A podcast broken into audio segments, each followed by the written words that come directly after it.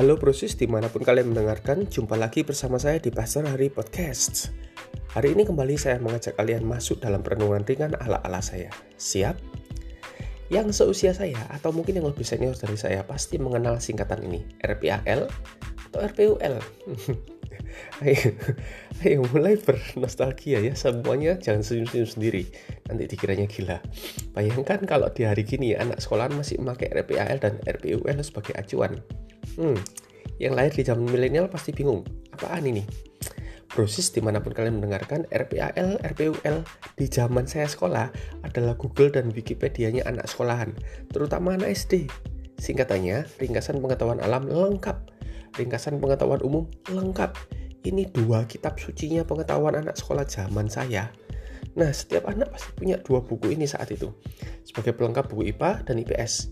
Lalu ada pula buku panjang yang kalau dipikir-pikir aneh juga dimensinya, seukuran kertas A4 dibagi dua, tapi memanjang, portret. Iya, memanjang, e, berdiri gitu ya. Saya ingat banget warna sampulnya ada yang biru tua, ada yang hijau. Buku apa coba itu? Yes, buku Sari Kata Bahasa Indonesia. Kalau yang ini, ini isinya seperti rangkuman aturan berbahasa uh, semuanya ada di sini wajib punya juga. Dan saya membayangkan apakah di era digital dan www alias World Wide Web atau zaman internet begini apakah masih ada yang memakai tiga buku ini sebagai acuan dasar untuk belajar ya? Hmm interesting. Orang yang begini bisa masuk kategori unik unik atau lebih tepatnya antik atau fosil.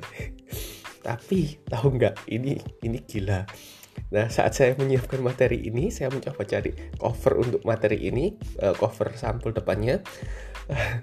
Saya search di Google dengan bermaksud mencari gambar RPUL, RPL yang yang lama itu semoga masih ada. Eh, ternyata sampai sekarang buku-buku ini masih dicetak. Ada edisi terbarunya, Edian loh. Tanpa bermaksud menghakimi ya, tapi ada satu pertanyaan besar yang terngiang di kepala saya. Siapa yang mau pakai?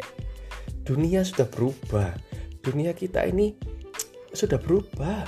Seharusnya kita sebagai manusia yang mau maju juga menggunakan cara-cara yang relevan dalam mencari ilmu. Ada perubahan. Gunakan internet, Google, atau cara-cara mutakhir yang lainnya untuk itu. Teknologi diciptakan untuk memfasilitasi kehidupan menjadi lebih baik. Cara atau metode harus berkembang lebih baik juga.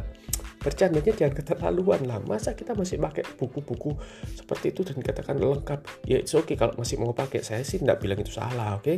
nah demikian pula dengan kehidupan kita sebagai orang percaya.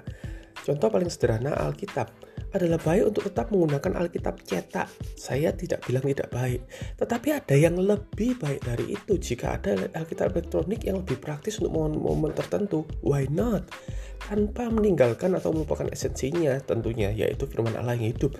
Kita bebas memilih kapan pun kita mau memakai versi Alkitab apa pun. Saya ingat pertama kalinya saya menyiapkan khotbah dulu banget ketika saya dipercaya menyampaikan renungan di persekutuan remaja. Saya memakai buku yang disebut konkordansi Alkitab loh. Ini seperti kampusnya Alkitab. Mau cari kata apa saja, mau cari ayat apa saja, pertama yang dicari selalu konkordansi terlebih dahulu. Bayangkan kalau sekarang kita masih memakai itu, hmm, ribet kayaknya. Nah, asal kalian tahu, Allah kita adalah Allah yang dinamis. Dia bergerak, dia fleksibel, dia relevan alias update. Yesaya 43, 18, 19 berkata, Janganlah ingat hal-hal yang dahulu, janganlah ingat hal-hal yang dahulu. Hmm, luar biasa awalnya udah gitu. Dan janganlah perhatikan hal-hal yang dari zaman purba kala. Hmm, lebih dalam lagi. Lihat, aku hendak membuat sesuatu yang baru. No, Tuhan selalu membuat sesuatu yang baru. Yang sekarang sudah tumbuh. Belumkah kamu mengetahuinya? Belumkah kamu tahu ada namanya internet? Belumkah kamu tahu ada online? Belumkah kamu tahu ada ini itu? Ya, aku hendak membuat jalan di padang gurun.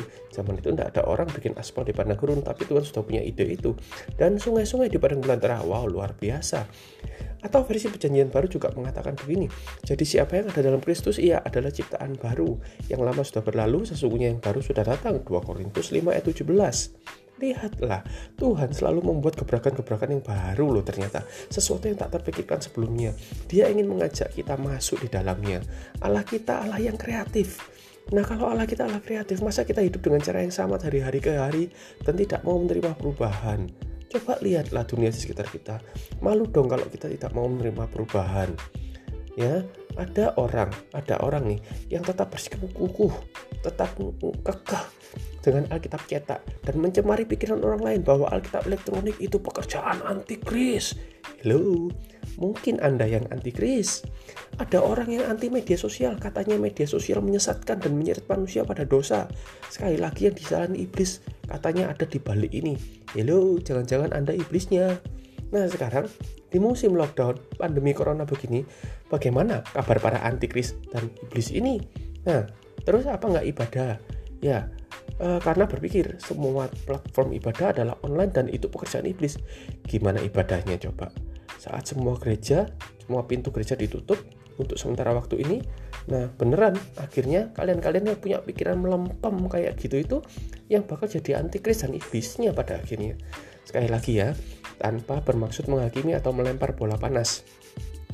Ini saatnya kita mengubah pola pikir kita, cara beribadah, dalam hal bangunan atau tradisi tidak pernah diatur dalam Alkitab secara detail, tapi firman Allah menyebutkan dengan jelas, Allah adalah roh dan barang siapa menyembahnya, hendaklah menyembahnya dalam roh dan kebenaran. Inilah esensinya. Hiduplah dengan sikap hati yang benar. Penyembahanmu adalah bagian dari hidupmu, pekerjaanmu adalah bagian dari hidupmu, studimu adalah bagian dari hidupmu. Selama hidupmu punya esensi yang benar yaitu berfokus pada Tuhan, cara apa pun adalah cara yang terbaik. Dan dalam hal ini, Tuhan memberi kita semua hikmat dan kreativitas. Sederhananya, gini ya sederhananya, lihat nih, hampir tutup nih, hampir selesai. Jika sudah ada lampu, mengapa pakai lilin? Jika ada motor, mengapa harus mengayuh sepeda? Jika ada pesawat, mengapa harus menghabiskan jam-jam naik berjam-jam naik mobil? Jika ada komputer, mengapa masih berkutat dengan mesin ketik? Dan tambahkan lagi ini di daftar ini, ya. Jika ada Google, mengapa pakai RPUL dan RPHL? Maaf, bagi RPUL dan RPAL lovers, saya cuma mengutarakan, mengutarakan logika dan mengedepankan kepraktisan. Hari ini, ya, kita semua diingatkan perubahan itu perlu untuk mengalami sesuatu yang lebih baik sesuai musimnya, sesuai waktunya. Jangan menolak perubahan, hidupi perubahan, tapi satu yang tidak boleh berubah, hati kita harus terus berpaut kepada Tuhan. Tuhan Yesus, terima kasih ajar kami mengubah pola pikir kami dan hidup relevan. Agar saat kami menghidupi kreativitasmu, kami menemukan lebih banyak jalan terbuka untuk menyangkal lebih banyak jiwa melalui hidup kami dan melalui cara apa pun yang ada saat ini. Tolong kami beri hikmat bagi kami agar hati kami terus berbuat padamu terlepas dari segala perubahan kehidupan ini. Dalam nama Yesus, amin. Semoga ini memberkati kalian. Jika Brosis ingin terhubung dengan saya lebih lagi, ikuti saya di Instagram @ariadi Sutanto, H A R I Y A D I Sutanto. Tuhan memberkati. God loves you.